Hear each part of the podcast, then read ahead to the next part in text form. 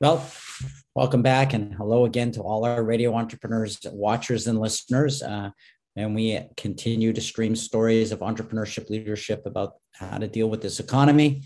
Uh, over 7,000 interviews, over a million people have watched our stories, listened to our stories.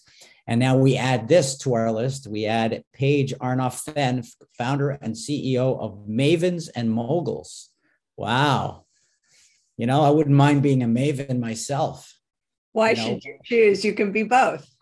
Yeah, exactly. Well, I don't know about a mogul. I, you know, I'd have to think twice about being a mogul. I'd rather be more discreet, but a maven, I don't know. But why don't you tell us about your mavens and moguls and what that means?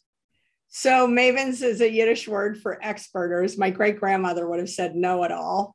Um, mogul, according to Merriam Webster, is someone of rank, power, or distinction in a particular area. So, what I've tried to do is assemble a rock star group of marketing talent globally. And we come together and form teams based on what our clients need to help them tell their stories. And and what uh, what vehicles are you like? Are you digital advertising? You know, all the above, public relations. Why don't you give us a sense of the tools that you're using to support your clients? So we do basically anything a marketing department, ad agency, or PR agency does on an as needed outsourced basis. So today, everything is digital. If you're not doing digital, you kind of don't exist today. But yeah, we we do market research, we do advertising, public relations, online marketing, SEO, SEM, you name it, anything under the marketing umbrella, we we can help our clients tell better stories with the right words and pictures to get a compelling message to their audience. And uh, you said you were at Zipcar, but I'm just wondering are there particular industries that you feel most comfortable addressing right now? So um, I always say we're industry agnostic. My personal background, I came out of consumer marketing. I was in brand management at Procter and Gamble. Um, that was my first chapter in my marketing career and I was the assistant chief marketing officer at Coca Cola back in the day. But then I headed up marketing at three technology venture backed startups. So I've done both B2B and B2C. Our clients are all over the map uh, from you know consumer technology um, software hardware you name it uh, we also work with a lot of nonprofits we work with early stage companies pre-revenue venture-backed startups all the way to fortune 500 the one area we haven't done a lot of work in, honestly, is um, medical device, pharma, biotech.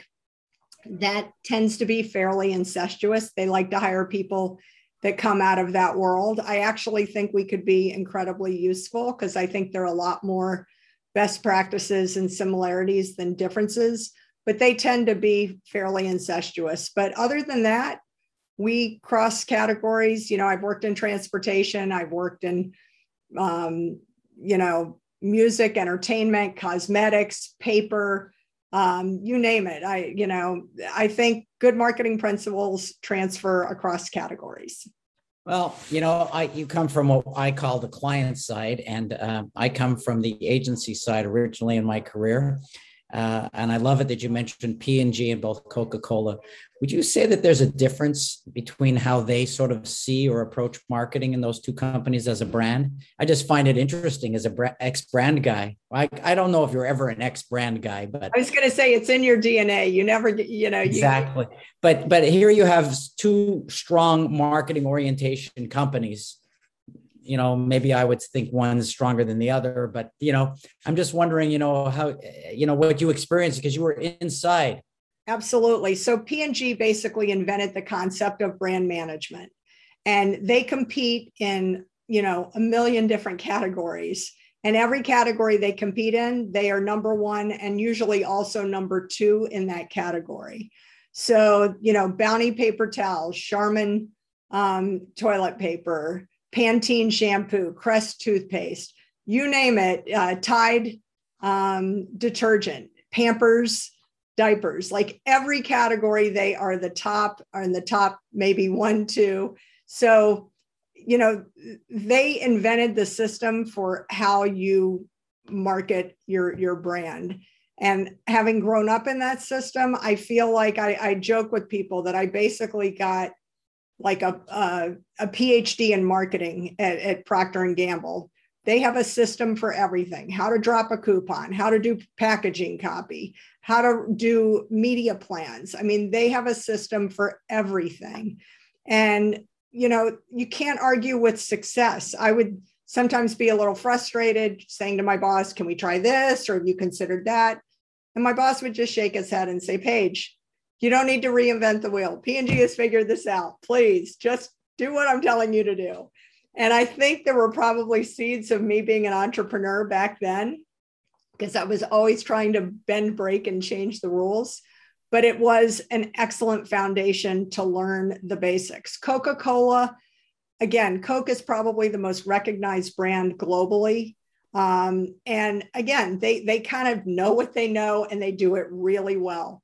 The thing that P&G and Coke uh, do very consistently and similarly, they're two of the biggest advertisers in the world. So they are spending a lot of money every day, 365 days a year in every country where they operate. My clients don't have that luxury. No, you're so, a guerrilla marketer, correct? Well, at Zipcar, I became an incredibly uh, good guerrilla marketer because we had literally no budget. Um, so, you know, I've worked at both extremes to be, to be honest. Um, but, you know, P&G and Coke, they can afford to run ads for the Super Bowl. They can afford to sponsor the Olympics. Um, that's a luxury most businesses don't have. Um, you know, our clients tend to be 2 million to 200 million in revenue, kind of mid-market emerging market firms as I said, a lot of them are pre revenue venture backed startups. So you have to be very scrappy, very resourceful, and very entrepreneurial to get as much bang for the buck uh, out of that marketing budget. So I have another question for you. Sorry, I keep directing it. You know, no, no problem. One of the most common uh, stomping feet on the ground statements I get from people is Jeffrey, B2B marketing is not like consumer brand marketing. Oh, you love it. Can you do you want to tackle that one? So I've heard that a million times as well. So, you know, like I said, I started my career in consumer marketing and I had heard the exact same thing. My first foray into B2B was the second startup I worked for, um, was strictly B2B. And people used to shake their head and say, Paige, you don't really get this because you've spent your entire career in consumer marketing. This is different. I will tell you, there are differences, but ultimately, marketing basics still apply. As I said with pharmaceuticals, I mean, I feel like there are way more similarities than differences. You have to have, you know, a great story. You have to understand what your features are, what your benefits are, what your value proposition is, who your target audience is. There could be a primary, secondary, tertiary audience. What are your core messages? You can't stand for everything. You need to pick one or two things that you're going to really stand for. What are the support points? What's the data to back that up? That does not change whether you're talking B2B or B2C. So at the end of the day, I think good marketing principles apply no matter who the end user and end customer is. So I, I am very much uh, a fan of, you know, do your homework, get your story straight, find the right words and pictures that are compelling to your audience, and drill it in every day, you know, in every single touch point. Be very consistent and constantly reinforce those messages. If you do that right, it doesn't matter if you're B2B or B2C, you will get your story out. Well, my and I would just add when you're building confidence of a consumer end user or B2B purchaser, building confidence and brand awareness or just confidence to make them get them to make a decision that is a similar psychological process regardless of the category absolutely so, and the the other thing i would say is whether you're b2b or b2c every business is P2P, it's person to person. And ultimately, there's a person behind there making a decision, and you're building a relationship. So if you're not building a relationship, you're not doing very good marketing.